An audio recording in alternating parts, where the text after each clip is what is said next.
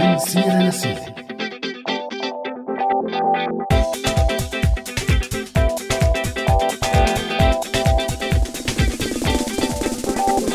يسعد مساكم مستمعينا مستمعي راديو سوريالي بحلقة جديدة من برنامج من سيرة. لسيرة معي أنا عزة وكمان معي همام من وراء المايك. يسعد مساك همام. مرحبا عزة يسعد مساكي ومسا كل مستمعينا عبر راديو السوريالي بحلقة جديدة وموضوع جديد.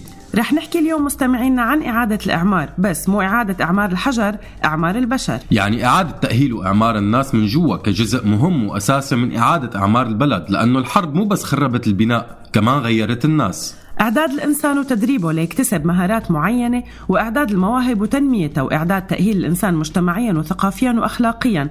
كل هاي البنود بتندرج تحت إعادة إعمار الإنسان. وهو الموضوع يلي رح نحكي عنه اليوم ورح يكون معنا ضيف عزيز وهو بالحقيقة زميل. بس استضا- استضافتنا له اليوم مو كزميل وإنما كمدرب وفنان. رح يكون معنا الفنان السوري المسرحي بسام داوود المشرف حاليا على ورشة إعداد ممثل بإحدى المدن الألمانية. وأنتم مستمعينا تواصلوا معنا وشاركونا واحكوا لنا رأيكم بموضوع حلقتنا لليوم. رح نبلش سوا بس من بعد ما نمسي على أماني معدة البرنامج وغالي على متابعة التعليقات وتيسير على الهندسة الصوتية. يسعد مساكم جميعا.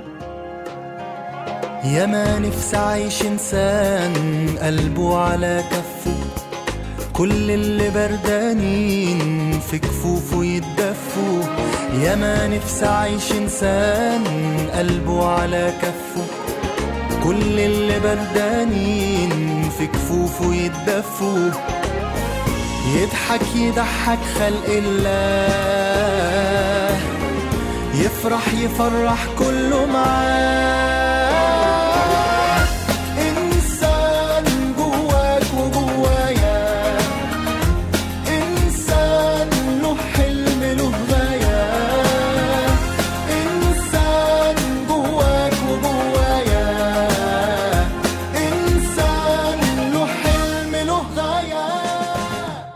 وخليكم مستمعين عم تتواصلوا معنا برسالة صوتية أو مكتوبة على الواتساب على الرقم 00962 7798 51210 وكمان ما تنسوا صفحاتنا على مواقع التواصل الاجتماعي فيسبوك وتويتر.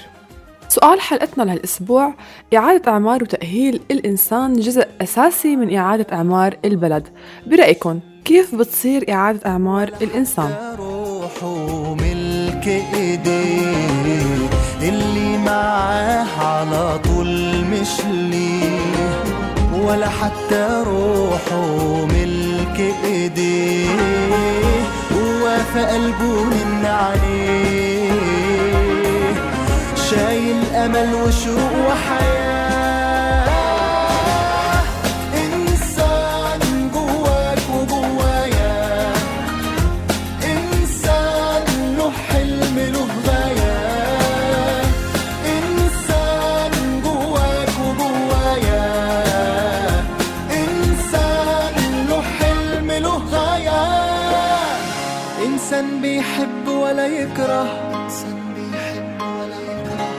إنسان شايل أمل بكرة.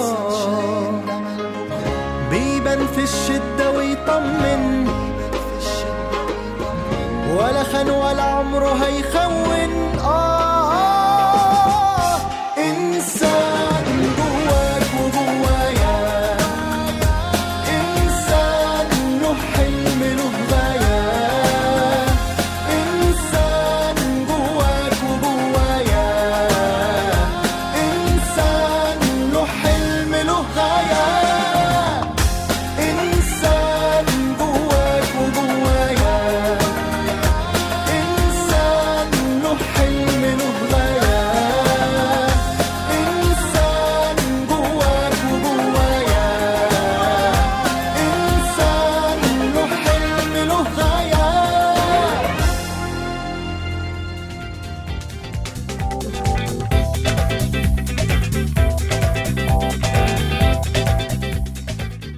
لكم مستمعينا أنتم عم تسمعونا على هوا راديو السوريالي ببرنامج من سيرة لسيرة معي أنا همام وزميلتي عزة وحلقتنا لليوم عم نحكي فيها عن إعادة تأهيل وبناء الإنسان السوري كخطوة كتير مهمة وأساسية بإعادة الأعمار.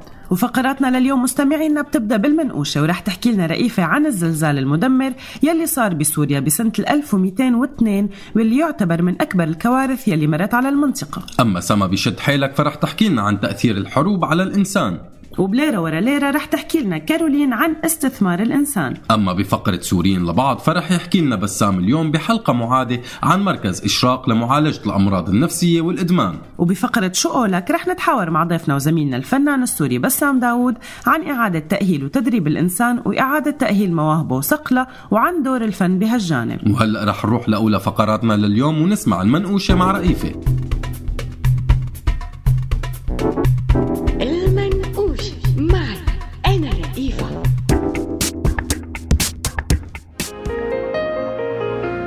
الحروب هي مو بس الكارثة الوحيدة يلي بتغير الناس وبتهد الحجر والبشر.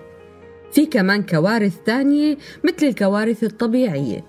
واليوم رح أحكي لكم عن كارثة طبيعية ضربت سوريا ببداية القرن الثالث عشر وكانت نتائجها مدمرة. بسنة 1202 بعشرين أيار تحديداً بأول الفجر. تعرضت منطقة بلاد الشام لكارثة ما إلها مثيل بتاريخها للمنطقة. زلزال مدمر ضرب سوريا والمناطق اللي حواليها وكان مركزه جنوب غرب سوريا وكان عدد ضحاياه أكثر من مليون ومئة ألف شخص بحسب بعض الدراسات. امتدت أضرار هالزلزال من طرابلس شمال لبنان وحتى وادي الأردن والبتراء جنوب الأردن. أما المناطق يلي حست بالزلزال فكانت أوسع من هيك بكتير. وشمل كل مناطق بلاد الشام ومصر.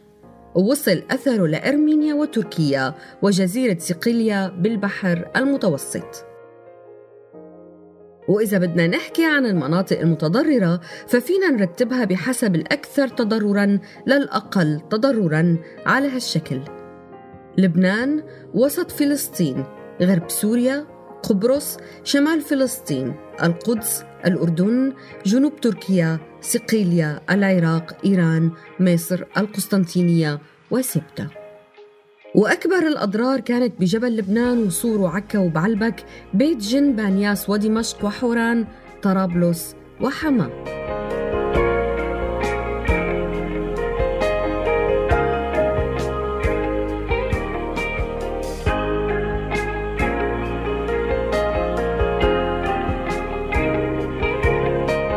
أكيد متفاجئين من المساحة الواسعة يلي شملها الزلزال واللي دمر مدن بحالها وبدراسة تأثيره المدمر قدروا الباحثين قوة الزلزال بسبع درجات ونص على مقياس ريختر.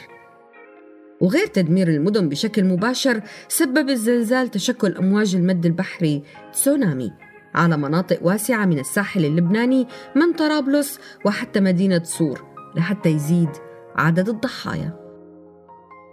ولسه ما خلصنا ونتائج الزلزال الكارثية ما وقفت هون. بعد الزلزال صار في موجة من المجاعة وانتشار الأمراض بالمناطق المنكوبة. بسبب صعوبة توصيل الأكل والأدوية لهالمناطق وفوق كل هاد تزامن الزلزال مع فيضان نهر النيل بمصر يلي سبب تدمير المحاصيل الزراعية وفشلت السياسات الحاكمة بوقتها إنها توصل الأكل والدواء للناس.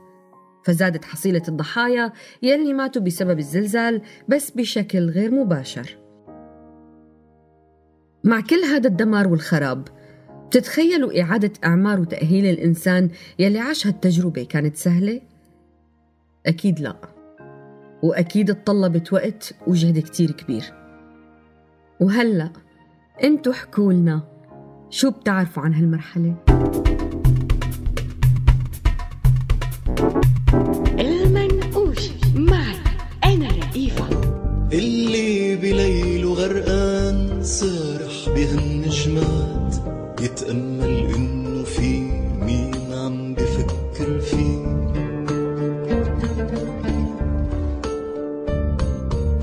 واللي هربان من الحرب خوفه سابقها لبعيد. لما تسأل عن اللي صار إما تقلها ما في شي.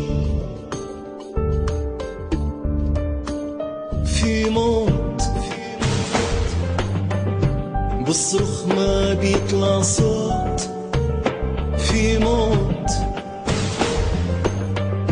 كيف بغني ومالي صوت؟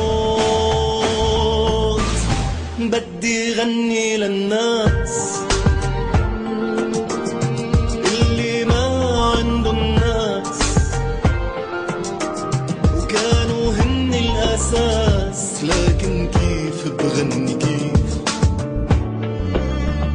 وبدي غني لبلاد. أهلا بغير بلاد ونسيت طعم الأعياد. لكن كيف بغني كيف؟ وخليكم عم تواصلوا معنا مستمعينا برسالة صوتية أو مكتوبة على الواتساب على الرقم 00962 7798 51210 وكمان صفحاتنا على مواقع التواصل الاجتماعي فيسبوك وتويتر.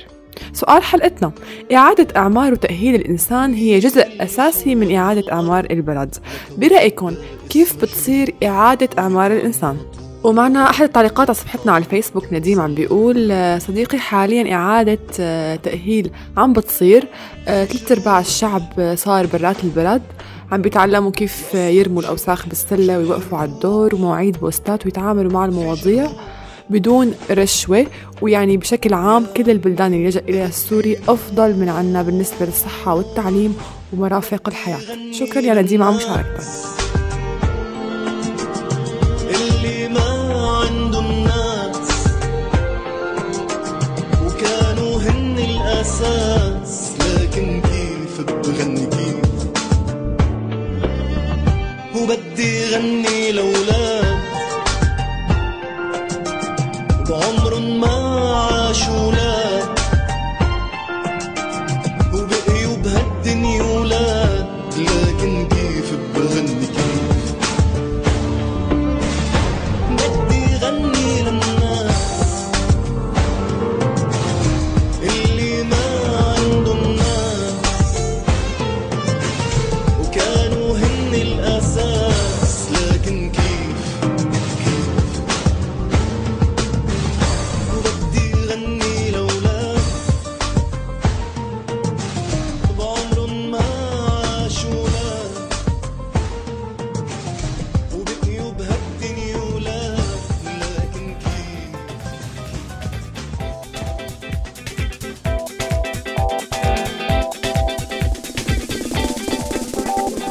ورجعنا لكم مستمعينا. أنتم عم تسمعونا على هوانا الافتراضي هوا راديو سوريالي ببرنامج من سيره لسيره وبحلقتنا لليوم يلي عم نحكي فيها عن إعادة الأعمار وتأهيل الإنسان السوري. وقبل ما نحكي أي شيء بدي أسأل سؤال همام وأنتم كمان مستمعينا فكروا فيه.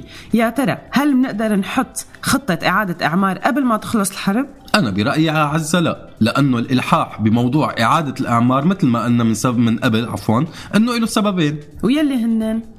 يلي هن إنه النظام السوري بده يوهم العالم بإنه الأمور استقرت بإيده والسبب الثاني هو سبب اقتصادي لمنفعة الدول يلي عم تسعى للاستثمار وهي طبعا الدول الحليفة للنظام السوري. بس السؤال الأهم يا عزة إنه هل إعادة إعمار الحجر والبناء هي كل شيء لإعادة إعمار البلد؟ لو كنا همام نعتقد إنه هي كل شيء ما كنا عملنا هالحلقة. وطبعا رأينا هو لا لأنه الناس كمان بدها إعادة إعمار من جوا. وهون مربط الفرس. وطبعا هذا الموضوع كتير مهم وعلى أهميته ما بينحكى فيه قد ربع ما بينحكى بالبناء والشوارع. وأهميته طبعا مستمعينا بتجي من كل اللي مر فيه الشعب السوري على مدى 8 سنين تقريبا من نزوح وتهجير ولجوء وقصف وتدمير واعتقال واحتجاز وقتل وترهيب.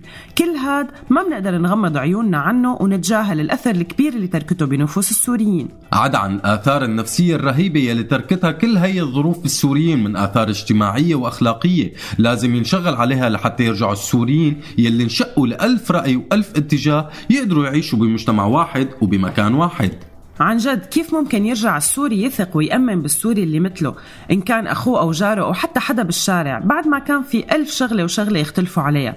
بعد ما الواحد تسلم للأمن بإيد صديق أو قريب أو جار. بعد ما صار قتل السوري أسهل من شربة المي. وإذا شلتي كل هذا على جنب نحن عنا حياة الناس توقفت لمدة 8 سنين. الصغير طلع من المدرسة وانقطع عن التعليم وطالع بالجامعة ما تخرج ولا اشتغل باختصاصه. والناس الأكاديميين ما طوروا معارفهم المهنيين ما طوروا يطوروا مهاراتهم واللاجئين غالبا كانوا عم يقضوا هالوقت كله ليعيشوا ويستقروا ويرتبوا أمورهم. لحتى كل هاد يترمم أكيد بدنا شغل كتير على الإنسان السوري يلي بدوره بده يعمر البلد لما يصير وقت إعادة الأعمار.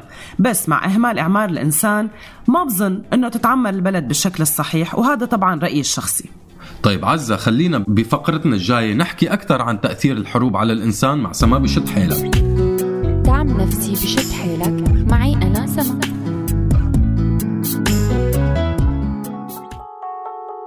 مرحبا. بعض الناس بيفكروا إنه إذا خلصت الحرب بغض النظر لصالح مين بتكون خلصت آثارها وإنه الناس ساعتها تقدر ترجع تعيش وتتعايش بشكل طبيعي. بهالحلقة بدي لكم إنه هذا الكلام للأسف غلط لأنه الآثار اللي بتتركها الحرب أكبر وأسى وأعمق من يلي منتخيله وممكن تمتد لسنين طويلة وطويلة كتير إذا ما انتبهنا لها واشتغلنا عليها. أشارت كتير من البحوث والدراسات لأنه الأشخاص وخاصة الأطفال يلي تعرضوا لمخاطر الحروب وعايشوها معرضين بشكل كبير للإصابة بالمشاكل العقلية والنفسية ويلي ممكن تستمر آثارها على مدى سنين طويلة وتأثر على مجرى حياة الشخص من جهة وعلى علاقته بعيلته ومجتمعه بمؤسساته المختلفة من جهة تانية. وحكينا من قبل عن اضطراب الكرب ما بعد الصدمة. كاضطراب نفسي بيصيب كتير من الناس بعد الحرب من الأطفال والكبار. وهو اضطراب شائع جدا بحالات الحروب بيأثر على سلوك الإنسان وحياته. وإن كان هذا الاضطراب هو الشائع أكثر بس ما له الوحيد. بتنضاف له اضطرابات تانية مثل الاكتئاب والاضطراب ثنائي القطب وغيرهم. والسؤال هون مع وجود هاي الاضطرابات عند الناس اللي عاشت الحرب نقدر نقول لما تخلص الحرب إنه البلد والمجتمع منيح؟ أكيد لا لأنه إذا ما وجهنا العناية والاهتمام الكافي بهذا الموضوع ما رح تقدر الناس تتعايش مع بعضها وتتفاهم وتبني البلد مع وجود هالكم الكبير من المشاكل والاضطرابات النفسية يلي بيعكس طريقة تفكير سلبية بعقول الأشخاص يلي بيعانوا من هي الاضطرابات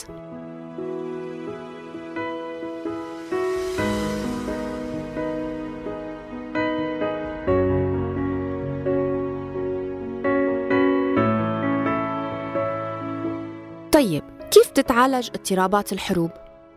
تتعالج بشكل رئيسي بنوعين من العلاج العلاج المعرفي أو العلاج المعرفي السلوكي هدول النوعين من العلاج بيركزوا على تغيير أفكار وسلوكيات المريض السلبية وتحويلها لأفكار أكثر إيجابية متصالحة مع الواقع من خلال عدة جلسات فردية أو جماعية بيساعد المعالج من خلالها المريض ليدرك تصرفاته وأفكاره الحالية ويشتغل على تغييرها وكمان أنشطة الدعم الاجتماعي والأسري مهمة كتير بعلاج اضطرابات ما بعد الحروب. وكتير من الدراسات أثبتت أنه نقص الدعم الاجتماعي بسبب سوء الحالة النفسية. والدعم الاجتماعي بيكون بتوفير الموارد النفسية والمادية يلي بتساعد الشخص على مواجهة الصدمات. وبيكون الدعم الاجتماعي بطرق مختلفة. أهمها الدعم العاطفي يلي بيحس من خلاله المريض بالحب والرعاية. وبيعزز ثقته بنفسه بيكونه إنسان محبوب ومتقبل بكل ظروفه وحالاته. مع الأرقام المهولة للسوريين اللي عندهم اضطرابات نفسية بتتعلق بمعايشة ظروف الحروب ما فينا نحكي عن أي شيء بيتعلق بمستقبل البلد قبل ما نحكي عن الناس وظروفهم ومستقبلهم لأنه بالأول والآخر هن يلي رح يشيلوا البلد. فكل مؤسسة وجهة معنية بهذا الموضوع لازم تحمل مسؤوليتها تجاه السوري يلي شاف الويلات.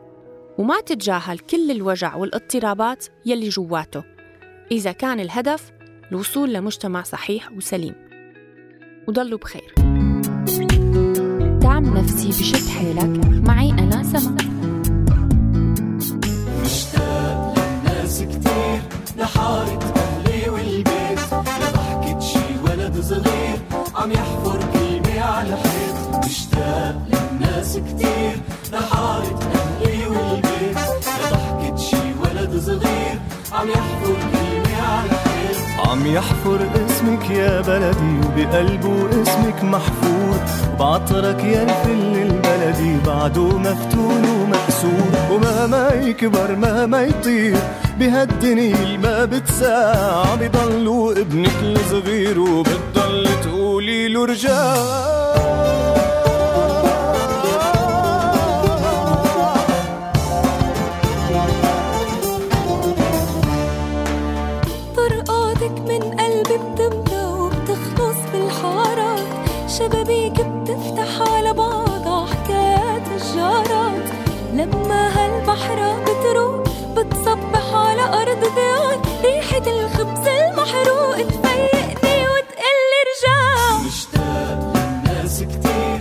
وأنتم معنا مستمعينا عم تسمعوا برنامج من سيرة لسيرة على هوا راديو سوريالي.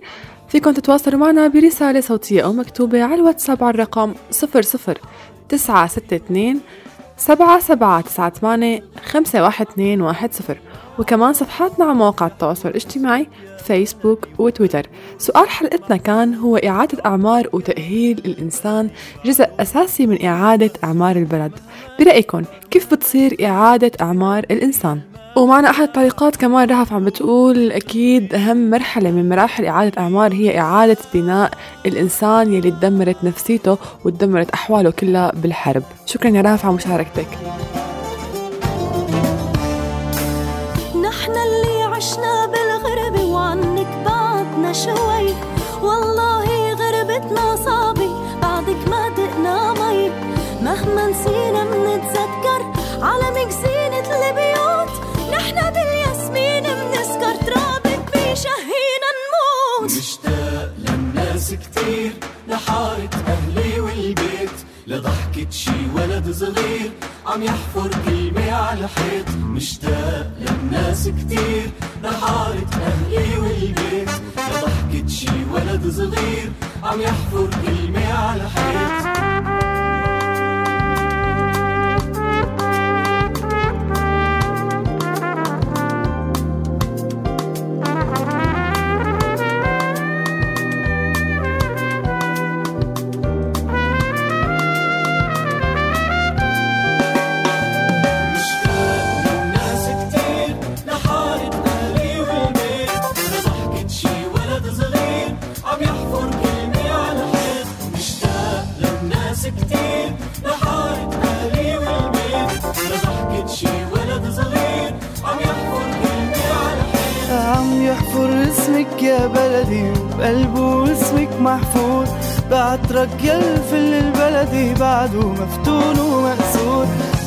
يكبر مهما يطير بهالدنيا ما بتساع. بضلوا ابنك الصغير وبتضل تقولي رجع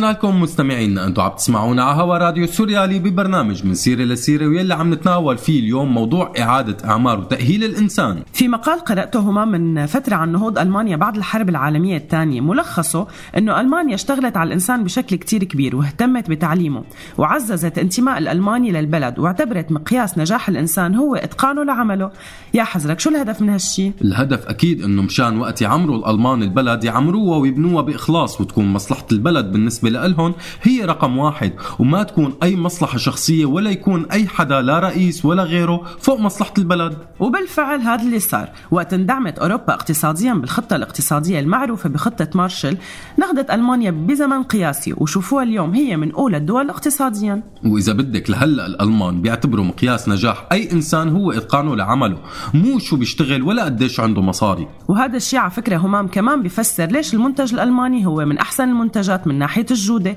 والسيارات الألمانية أكبر مثال. كل هذا يلي حكيناه عن التجربة الألمانية اسمه استثمار الإنسان ولحتى نعرف أكثر أعزة ومستمعينا عن الموضوع فينا نروح لفقرتنا الجاية واللي هي ليرة ورا ليرة ونسمع كارولين شو بدها تحكي لنا عن استثمار الإنسان. ليرة ورا ليرة. معي أنا كارولين.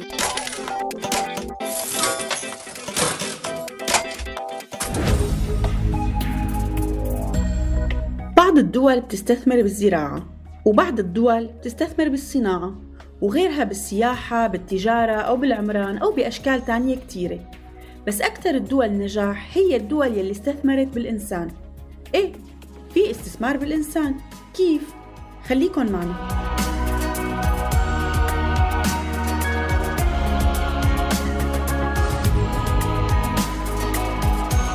دول مثل اليابان وسويسرا وسنغافورة مواردها كتير قليلة ورغم هيك منلاقي اقتصاد اليابان تاني أقوى اقتصاد بالعالم وسويسرا وسنغافورة بقائمة أغنى دول العالم بنسأل حالنا طيب شلون؟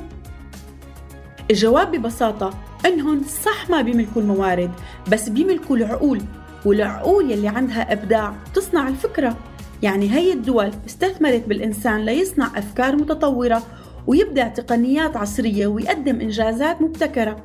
وهيك تقدمت هي الدول بفعل العقول يلي عملت النهضة الاقتصادية بأفكارها الخلاقة والمبدعة.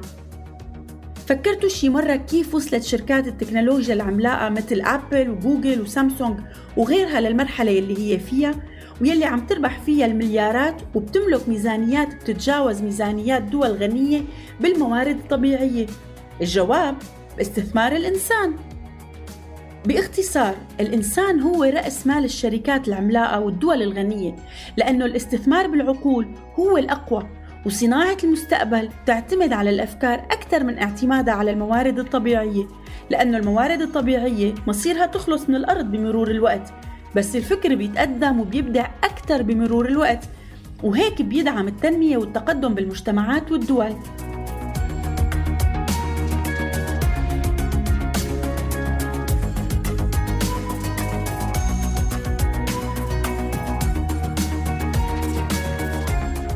مثلا شركة أبل تتجاوز اليوم قيمتها السوقية حاجز ال 700 مليار دولار. وهذا الرقم أكبر من ميزانيات كتير دول. ما كانت هالشركة العملاقة وصلت لهالرقم لولا استثمارها للإنسان. فشركة أبل تصرف على الأبحاث والدراسات مو أقل من 14 مليار دولار. وهذا الرقم أكبر من يلي بتصرفه كتير من الدول على الأبحاث. وشركة أبل عندها فريق بحثي من الباحثين الشباب. وفرت لهم الفرصة وهيأت لهم كل الأسباب ليبدعوا أفكار جديدة. هي الأفكار هي يلي عم بتحقق للشركة دخل بالمليارات. طيب تعالوا نشوف دول أفريقيا المعروفة بغناها الكبير للموارد الطبيعية. ورغم هيك بتعاني من الفقر والتخلف لأنه ما في استثمار للعقول حتى تبدع وتبتكر وتدير وتستثمر هي الموارد بشكل صحيح. مشان هيك تيجي دول مثل أوروبا وأمريكا وبعض دول آسيا تستثمر الموارد الأفريقية لأنه عندها عقول تديرها وتستفيد منها. وبالتالي الدولة يلي عندها عقول عم تستفيد من موارد الدول الثانية أكثر ما الدول نفسها يلي فيها موارد عم تستفيد. اللي بدي أقوله باختصار أنه صناعة المستقبل ما عادت بتعتمد على الموارد الطبيعية. هي اليوم بالحقيقة تعتمد على الموارد البشرية. مشان هيك استثمار الإنسان هو أحسن استثمار بالقرن الحالي وبالمستقبل. وآلية هذا الاستثمار بإتاحة الفرصة للتدريب والابتكار وتهيئة الظروف للبحث والإبداع لأنه هذا هو الطريق الوحيد المضمون لنهضة أي بلد. ليرة ورا ليرة. معي أنا كارولين. الحقيقة واضحة وضوح الشمس لكن ممنوع الاقتراب أو اللمس. كلمة الحق زمن انتحار. لو قلتها تبقى ماشي عكس المسار. عندي بدل الأمارة ألف أمارة. مالكوم إكس وغاندي وتشي جيفارا. ماتوا بالرصاص عشان حسوا بالناس. قال إيه كانوا عايزين العدل يكون أساس. جربت تقول حرية أو عدالة اجتماعية. جربت تقول مساواة أو كرامة إنسانية. جربت تقول حقوق إنسان أو تعارض النظام. اوعى تفكر تفكيرك خط أحمر. آخرك هتقدر تاخد عيش. عشان يسكتوك مش عشان تعيش. ولو صممت تمشي عكس الناس. الإجابة هتكون بالرصاص. ناس بترقص وناس بتموت. وأعلى صوت في الحفلة صوت السكوت. وخليكم مستمعين عم تتواصلوا معنا برسالة صوتية أو مكتوبة على الواتساب على الرقم 00962 7798 51210 وكمان ما تنسوا صفحاتنا على مواقع التواصل الاجتماعي فيسبوك وتويتر. سؤال حلقتنا لهالأسبوع إعادة إعمار وتأهيل الإنسان جزء أساسي من إعادة إعمار البلد. برأيكم كيف بتصير إعادة إعمار الإنسان؟ ومعنا كمان أحد التعليقات مؤيد عم بيقول آه شو بدنا نأه شو بدنا نعيد بناء لنعيد الإنسان كله تدمر بهي الحرب السبع سنين. الله كريم يا مؤيد وإن شاء الله كله بيرجع بينبنى من جديد. أما أحمد عم بيقول أهم شيء إعادة أعمار الإنسان من الناحية النفسية لأنه الحرب كتير أثرت على النفس على نفسية الناس. شكرا أصدقائي على مشاركتكم. هات لحبس دم فساد حلم عايشين في سجن ومع الوقت كل حاجة بتعدي. أكل العيش صعب بيخلي العقل يصدي. والخوف ساكن قلوب الناس وبيقتل جواهم الإحساس. يا أهالينا المستقبل لينا ما تبقوش أنتوا والزمن علينا. كلكم ساكت ولا عمره اتكلم. دلوقتي جاي ينصر ويعلم. آن الأوان الراية تتسلم. ناس بترقص وناس بتموت. وأعلى صوت في الحفلة صوت السكوت. ناس بترقص وناس بتموت.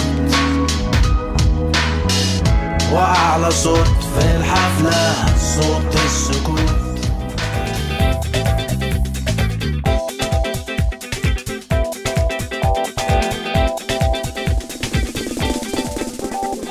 ورجعنا لكم مستمعينا أنتم عم تسمعونا على هوانا الافتراضي هوا راديو سوريالي وببرنامج من سيرة لسيرة. معي أنا عزة ومع زميلي همام. وبحلقتنا اليوم مستمعينا عم نحكي عن إعادة تأهيل وبناء الإنسان كجزء من إعادة الأعمار. طيب همام بعد ما حكينا عن أهمية إعادة تأهيل وبناء الإنسان السوري وعن التجربة الألمانية بهذا الصدد السؤال اللي بيطرح نفسه هلأ كيف بدنا نعيد إعمار الإنسان؟ أنا برأيي عز الموضوع ما بينشغل عليه من جهة واحدة ولا من طرف واحد لازم كل الجهات وكل المؤسسات وكل الأفراد يشتغلوا على الموضوع طيب نحن معك بس كيف؟ آها كل المؤسسات بتحط موضوع بناء الإنسان ضمن أولوياتها وبتشتغل على الموضوع فمثلا مؤسسات التربية بتحط برامج ودورات بتركز فيها على الطلاب المنقطعين عن الدراسة مثل ما بتركز فيها على الطلاب يلي ما انقطعوا عن الدراسة. وبيكون هدفها دمج الفئتين من الطلاب ضمن فترة محدودة.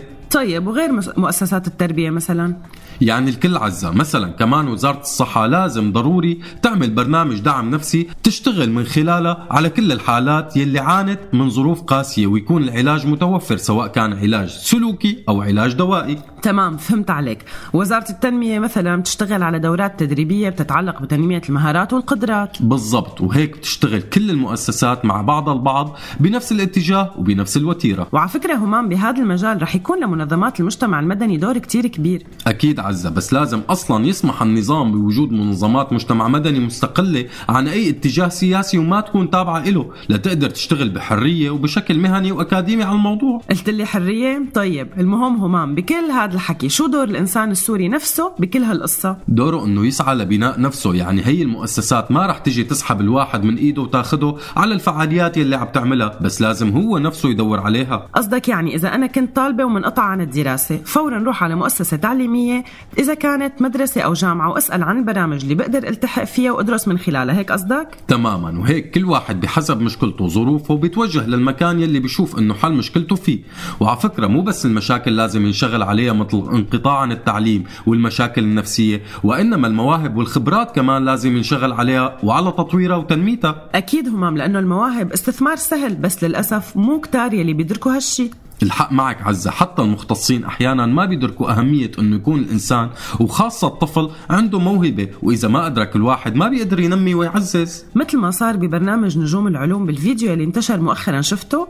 قصدك لجنة التحكيم يلي استهزأت بالبنت السورية؟ اي بالضبط هذا هو، إنه البنت اخترعت آلة لفرز النفايات، وعلى فكرة النفايات هي مشكلة عم يعاني منها كل العالم اليوم، بس لجنة التحكيم مو بس رفضت الاختراع، لا وصاروا يقولوا لها إنه غني، بركي بتعملي بالغنى أحسن من هالاختراع. يا حرام، طبعا هيك ردود أفعال تجاه المواهب ممكن كتير تحبط الشخص، ونحن بنتمنى لهالصبية إنها تكمل وأكيد رح توصل، بس لازم نرجع لموضوعنا يا عزة. قلنا إنه كل المؤسسات تشتغل بنفس الوقت على الإنسان والشخص نفسه لازم يكون مهتم أساسا بتأهيل نفسه وهو يسعى ليدور على الدورات والفعاليات والتدريبات والكورسات. طيب وبعدين همام بعدين رح يكون عندك إنسان سوري عنده معرفة ومهارات والأهم من هالشي إنه بيحب البلد وبينتمي للبلد وما بينتمي لأشخاص يفديهم بالروح وبالدم ومستعد يعمل كل شيء بيقدر عليه كرمال أعمار البلد مو كرمال السرقة والرشوة والفساد والمصالح الشخصية. فعلا همام بس الشخص اللي بهالمواصفات بيقدر يعمر البلد. وهلا شو رأيك نروح لفقرتنا الجاية سوريين لبعض ونسمع بحلقة معادة عن اللي عم تعمله منظمة إشراق لمعالجة الأمراض النفسية والإدمان كخطوة من خطوات بناء الإنسان. مباشرة لعن زميلنا بسام داوود والسوريين لبعض. سوريين لبعض. معي أنا بسام داوود لنحكي عن مبادرات أنفية السوريين للسوريين. مرحبا. يوم بعد يوم عم تظهر أكثر الآثار السلبية للحرب على السوريين. بكل شي حملته إلهم من إصابات وتهجير قسري لجوء فقر بطالة تردي الأوضاع العامة. الحرب ما وقف أثرها على حدود الجسد وبس لا وصل للأسف لأعماق النفس وسبب فيها أمراض نفسية بتهدد حياة كتير من السوريين مثل ما أدى لازدياد عدد متعاطي المواد والحبوب المخدرة.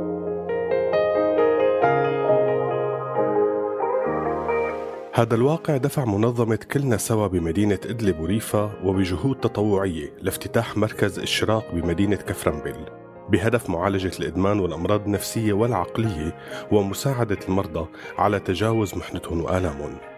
المركز بينقسم لعيادة نفسية خارجية بشخص فيها الطبيب المختص الحالة وبيقدم العلاج الدوائي أو العلاج النفسي السلوكي للحالات العادية. وبتم إحالة الحالات الحادة والشديدة وحالات الإدمان لمركز الاستشفاء اللي تم تخصيصه للبالغين وبيحتوي على 12 سرير وبتتراوح مدة الاستشفاء فيه بين 5 ل 21 يوم كحد أقصى. بالإضافة لهذا الشيء بيعمل فريق التوعية التابع للمركز ندوات توعوية لأهالي المرضى لتعريفهم بكيفية التعامل مع أولادهم وتقديم الدعم اللازم لهم ليتمكنوا من احتضان مريضهم وخاصة بعد فترة الاستشفاء.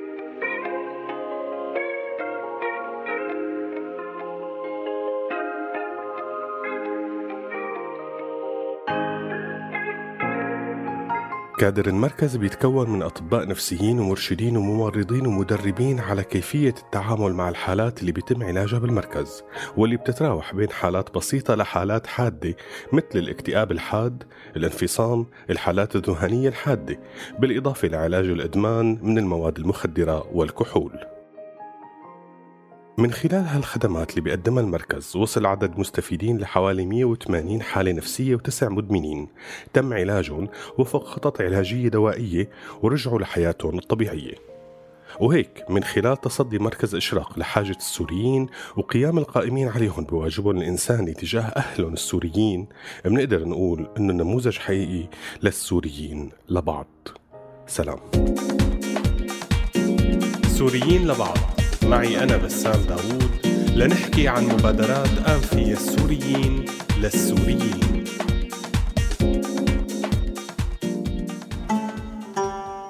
وضعوا على فمه السلاسل ربطوا يديه في صخرة الموتى وقالوا أنت قاتل. أخذوا طعامه والملابس والبيار ورموه في زنزانة الموتى. وقالوا أنت سارق. طردوه من كل المرافق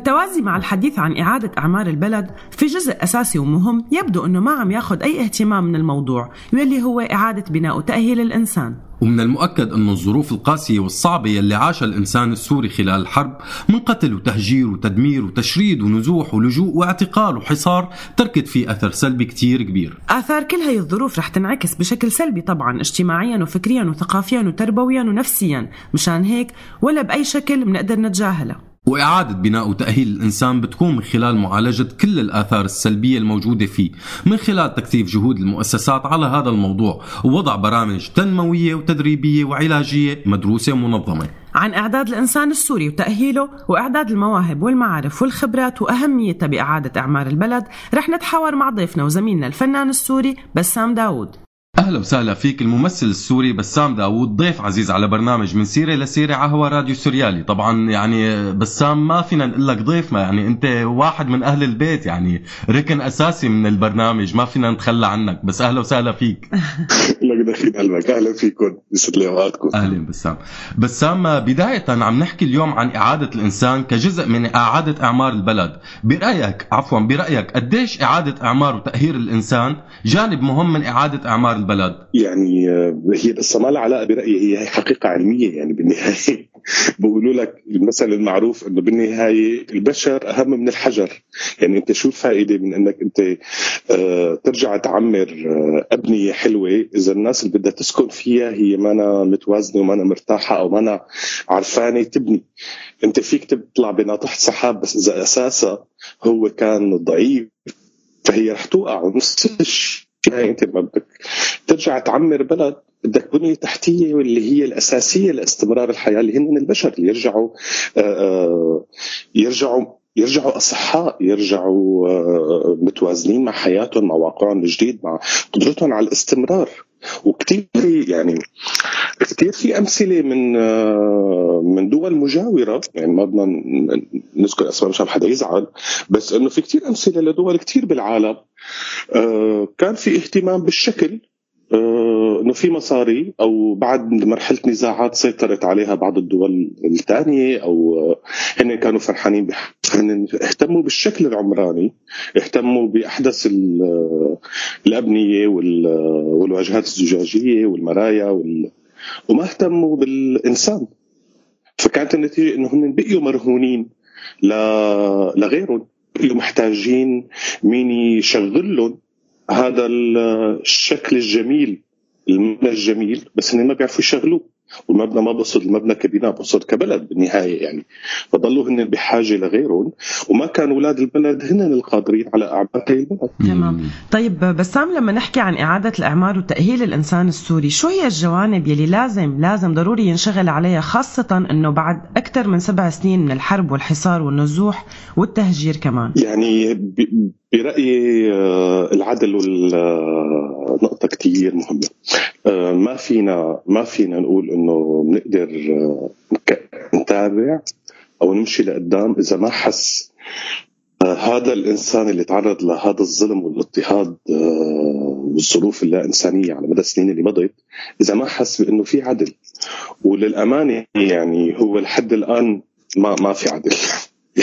بدي واحد واقع ما بدي أكون محبط بس أنا محبط. يعني لأنه بالنهاية آه، آه، آه، في ظلم في اضطهاد حقيقي عم يمارس على الإنسان السوري في إحساس إحساس عالي جواته بانه ما حدا بيهتم فيه أو أو هو رقم ضمن ملفات ولكن هو ليس إنسان. يعني في كتير تعامل دولي بهي الطريقة سواء من قبل النظام أو من قبل حتى الميليشيات أو من قبل ال- ال- المجتمع الدولي كله. فبالنهاية هذا الإنسان ليقدر يرجع يتوازن هو بده يحس إنه في حدا أنصفه أو الدنيا أنصفته أو في شيء تحقق يعني لذلك العدل والقانون هن اساسيات بإنه الواحد نقول إنه والله رجع آه، آه، آه، فينا نرجع نبني على بياض. فإذا ما تم محاكمة ال- ال- الأشخاص المجرمين اللي أساءوا لهي البلد وأساءوا لهذا الإنسان ما راح يقدر الإنسان حاله من أول وجديد. آه، بسام شو أهمية إعادة إعمار الإنسان السوري بدول المهجر واللجوء؟ وكيف بتتم إعادة إعماره وتأهيله؟ مم، هلا هون بقى صار عندك معطيات ال- أول شيء بده ينشغل عليه آه، هو التوازن مع هذا المكان الجديد. ال- الانتقال ما سهل مجتمع جديد. عالم جديد آه، طريقة حياة مختلفة. آه، حتى سواء كان بدول الجوار أو حتى بدول أوروبية أو بأمريكا أو أستراليا أو غيره. هذا مجتمع مختلف ما متعودين عليه. طريقة تفكير قوانين آه، اختصارات للحياة مفهوم للحياة. يعني يعني أنت كتير بتحس أنه مفهوم الحياة مختلف بين السوريين كيف بنعيش بسوريا وبين مثلا بأوروبا بألمانيا أو حتى بين ألمانيا وفرنسا أو بين كل مجتمع عنده طريقة للتعامل. فأول شيء بدك تشتغل على السوري اللي اللي عاش اللي اضطر إنه يطلع لدول ثانية إنه هو يقدر يتوازن مع فكرة وجوده بهي ال- البلد وهذا المجتمع الجديد. مهما كان هذا المجتمع ودود أو غير ودود هو مجتمع آخر. ففكرة إنه يتوازن مع وجوده هون يتوازن مع فكرة ليش هو هون يقدر يتخلص من من الصدمة. بالنهاية في تراوما حقيقية عم نعيشها نحن السوريين نتيجة هذا. هي الهجرة ال- ال- اللي أجبرنا عليها. آه، ومن ثم فهم آه، آليات هي البلد طريقة الاستمرار فيها. آه، ما ما عرفانين إمتى حنرجع ولا معروف إذا في ناس حتقدر ترجع ولا لا. فبده كمان يتفكر بفكرة الاستمرارية فهو كيف يقدر يكون منسجم مع قوانين وضوابط هي البلد؟ كيف ممكن يبني حياته ويستمر بشغله هون ويقدر يبني مستقبل وحياة جديدة له ولعائلته؟ بس بنفس الوقت برأيي هو كمان ما لازم يقطع الصلة مع سوريا وما يجري بسوريا أو مستقبل سوريا لأنه الخبرات اللي عم يتم اكتسابها من خلال الاحتكاك مع بالدول الأخرى اللي هي في عندها بعض التطور سواء التقني أو الاجتماعي بنظام بالنظام الاجتماعي التكافل الاجتماعي والخدمات الصحية والخدمات الاجتماعية. هي كلها أنظمة وخبرات نحن بحاجة إلى بسوريا ف- فبالإضافة لفكره تأقلم ال- السوري مع البلد الجديدة كيف بده ينقل هذا هي الخبرات اللي عم يكتسبها للبلد الأم اللي هو سوريا؟ طيب بسام شو أهمية إعادة تأهيل المواهب وتعزيزها وتشجيع عن شخصية السوري؟ إذا كان هذا الشخص السوري هو طفل أو كبير؟ هلأ ال- ال- المواهب هي شغلة كثير أساسية لبناء اي اي أي مجتمع بالنهاية. وطبعا هون ما عم نحكي بس عن المواهب الفنية لأنه أنا برأيي إنه كل كل مهنة أو كل مجال عمل هو في شخص شاطر وفي شخص موهوب.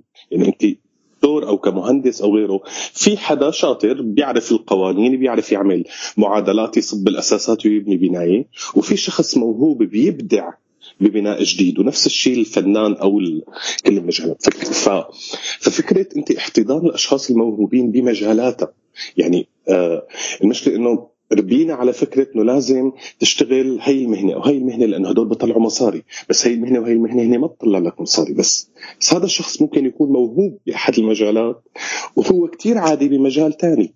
فالمهم إنه نحن فعلا يتم التقاط هي المواهب وهذا بحاجة لنظام تعليمي مختلف تماما كيف أنت تلقطي من من من الطفولة وين ميول كل شخص هل ميوله هندسية هل ميوله إبداعية هل ميوله فكرية هل بحب المراقبة وبحب الكتابة بحب ال- الأكشن بحب هدول كلهم. المهم إنه يتم الانتباه لهم لأنه هذا هذا هي المواهب تعزيزها وتقويتها هي اللي بتعمل التنوع الهائل بالمجتمع وهي اللي بتعمل الغنى.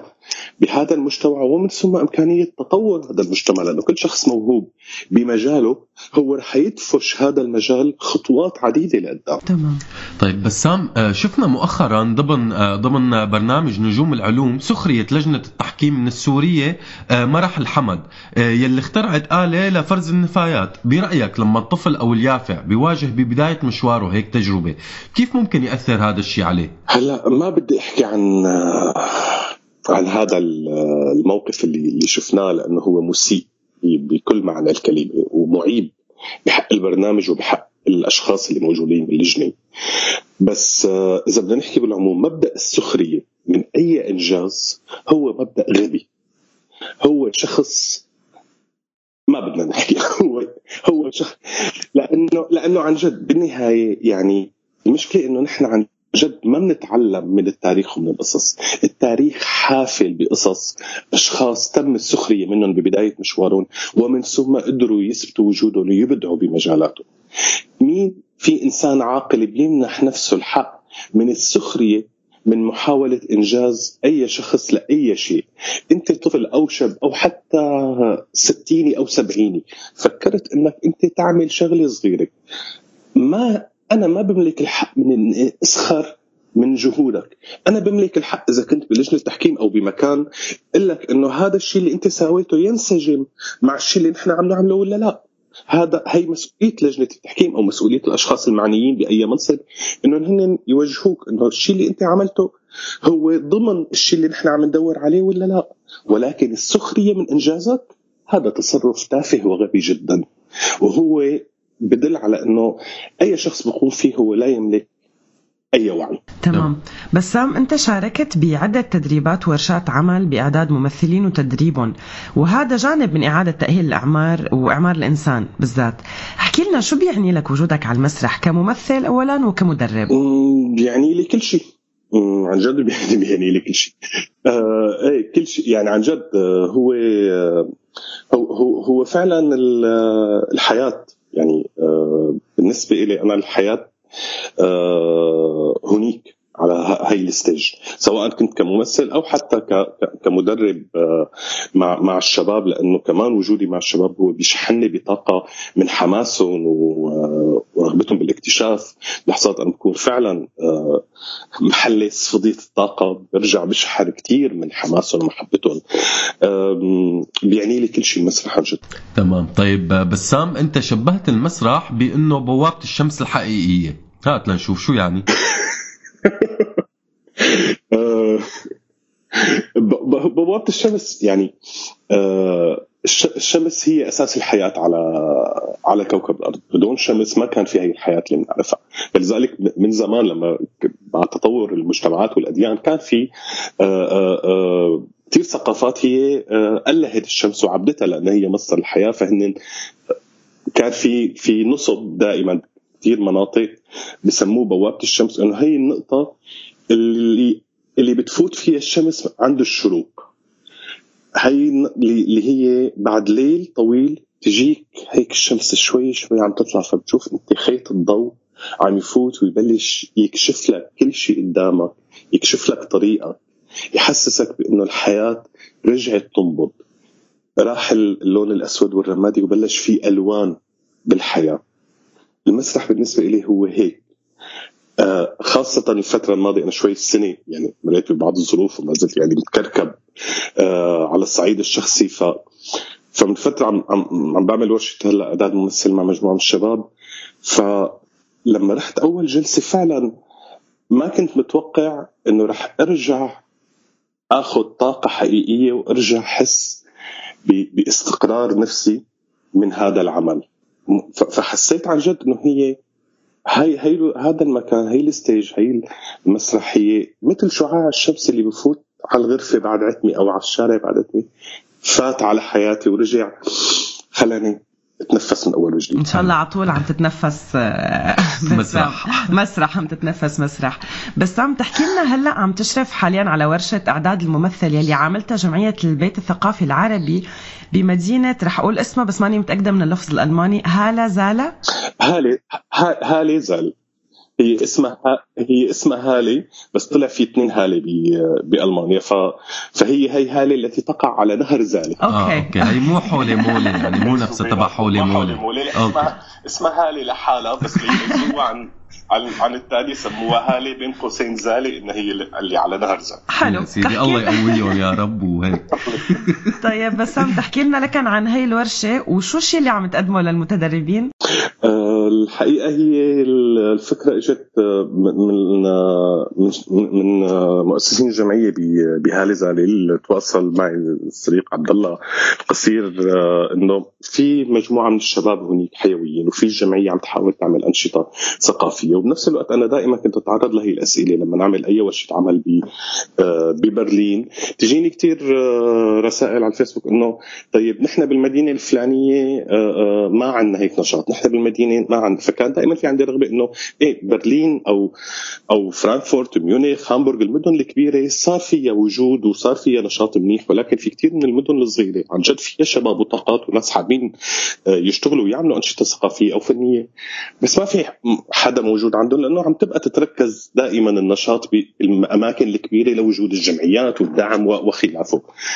رغم إنه هون بألمانيا الوضع طبعا أحسن كونها مانا مركزية يعني كل المدن فيها تمويل للأنشطة الثقافية بس ما دائما بتلاقي الكادر اللي ممكن إنه يشتغل. فكانت الفكرة إنه كيف إنه فعلا أنا أقدر أتنقل من مدينة لمدينه وبنفس الوقت كان المشروع موجود عند آه، جمعية البيت العربي بهالي إنه إنه يعملوا هيك ورشه فتواصلنا واتفقنا على إنه نبدأ مع مجموعة من الشباب السوريين والألمان. يعني هي هي كانت الفكرة إنه كيف نحن نشتغل معهم آه ويشتغلوا مع بعض آه باتجاه تشكيل آه اولا باتجاه آه منحهم مساحه لاكتشاف مواهبهم اذا فعلا عندهم هي الرغبة بموضوع التمثيل وعندهم قدرة إنهم يكونوا ممثلين.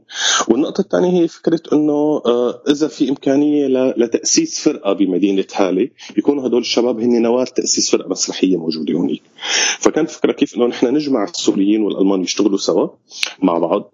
آه، ف... فبنفس الوقت هذا بيحتاج مدربين حدا سوري وحدا ألماني. فكنت أنا وفي لينا تسيب آه، ممثلة ألمانية من مدينة هاليف عم نشتغل سوا كبارتنر. عم نحضر ال- ال- البرنامج التدريبي سوا ونفوت نشتغل سوية. ال- التواصل عم يكون عربي ألماني إنجليزي آه، حسب بقى حسب سرعة البديهة شو بيطلع بحاله الواحد بيضطر يترجم بعدين. آه، ويعني لحد الآن إحنا بدينا الأسبوع الماضي هي مستمرة لمدة شهرين آه، لحد الآن ال- النتائج كثير جميلة وكثير جيدة. آه، عم نشتغل معهم على كيفية آه، آه، اكتشافهم لحالهم عن جد اكتشافهم لجسدهم لفكرهم لعقلهم لهوايتهم وكيف هن ممكن يحسوا حالهم فعلا هذا مكانهم ولا لا. حلو. ممتاز. طيب آه، بسام آه، نهاية آه، للناس يلي عم تشتغل اليوم على إعادة الإعمار السوري الإنسان السوري عفوا. إن كان بمجال الفن أو إن كان بغير مجالات شو بتقول لهم؟ الله يقويكم. لأنه الحمل كثير كبير والمعوقات أكبر بكثير من قدرتنا على العمل. مية بالمية.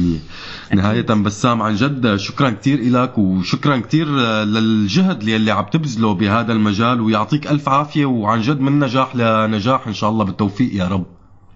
شكرا كثير لكم عن جد و... وبتمنى إنه نقدر نعمل فرق ولو صغير. إن شاء الله يا رب إن شاء الله. يعطيك العافية بسام وشكرا كتير إلك لوقتك. شكرا لكم أنا الإنسان والنسيان. ذوبي أنا وكلمة أنا أول ذنوبي. أول ذنوبي.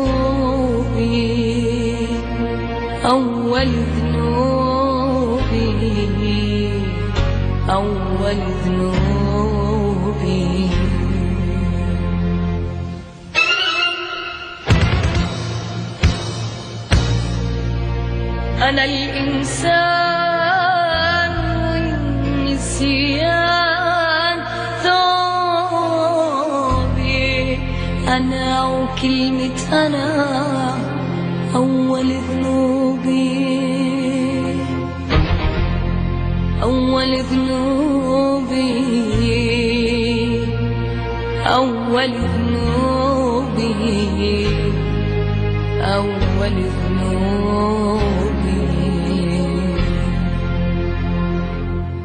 طالب بالعدل لو كنت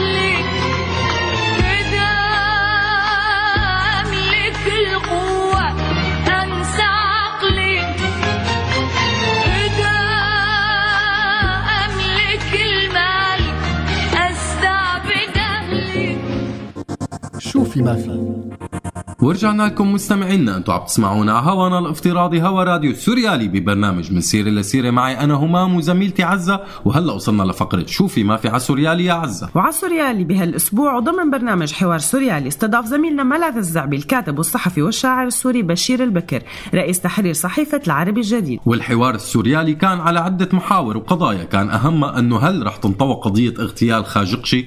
وشو علاقة إيران بزيارة نتنياهو لسلطنة عمان؟ وشو هي دلالات ظهور وزيرة إسرائيلية بأبو ظبي. وكمان تحاور زميلنا ملاذ مع ضيفنا عن علاقة كل هاي الأحداث اللي صارت مؤخرا بصفقة القرن وكمان عن الحرب باليمن إذا كانت رح تتوقف قريبا نتيجة المشاكل يلي عم تواجهها السعودية. مثل ما قلنا مستمعينا كل هي الأسئلة وغيرها طرحها زميلنا ملاذ الزعبي على رئيس تحرير صحيفة العربي الجديد الكاتب والصحفي والشاعر السوري بشير البكر. إذا فاتكم الحوار مستمعينا فيكم تفوتوا تسمعوا على أرشيفنا على سوريالي dot net أو أرشيفنا على ال SoundCloud. بس مو هلا؟ بعد ما تنتهي حلقتنا ونخبركم بعد شوي السيرة اللي محضرين لكم إياها من ورا الباب.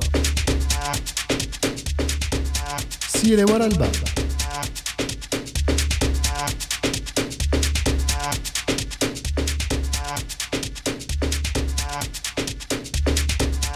ورجعنا لكم مستمعينا. أنتم عم تسمعونا على هوا راديو سوريالي ببرنامج من سيرة لسيرة ويلي قرب مشواره يخلص اليوم بس قبل ما نودعكم في صيغة صغيرة ومهمة كتير رح نسمعكم إياها. منحة ال UWC المقدمة للسوريين والفلسطينيين السوريين لدراسة البكالوريا بغض النظر عن مكان إقامتهم بالعالم. وطبعا هالفرصة بتفتح آفاق للطلاب بأحسن جامعات العالم. العمر لازم يكون بين 16 ل 18 سنة. وآخر موعد للتقديم هو 10 تشرين الثاني. والروابط يلي بتعرفوا من خلالها معلومات أكثر وبتسجلوا من خلالها موجودة على صفحتنا على الفيسبوك. ولهم مستمعينا بيكون خلص مشوارنا معكم لليوم. بدنا نتشكركم على استماعكم تواصلكم ومشاركتكم.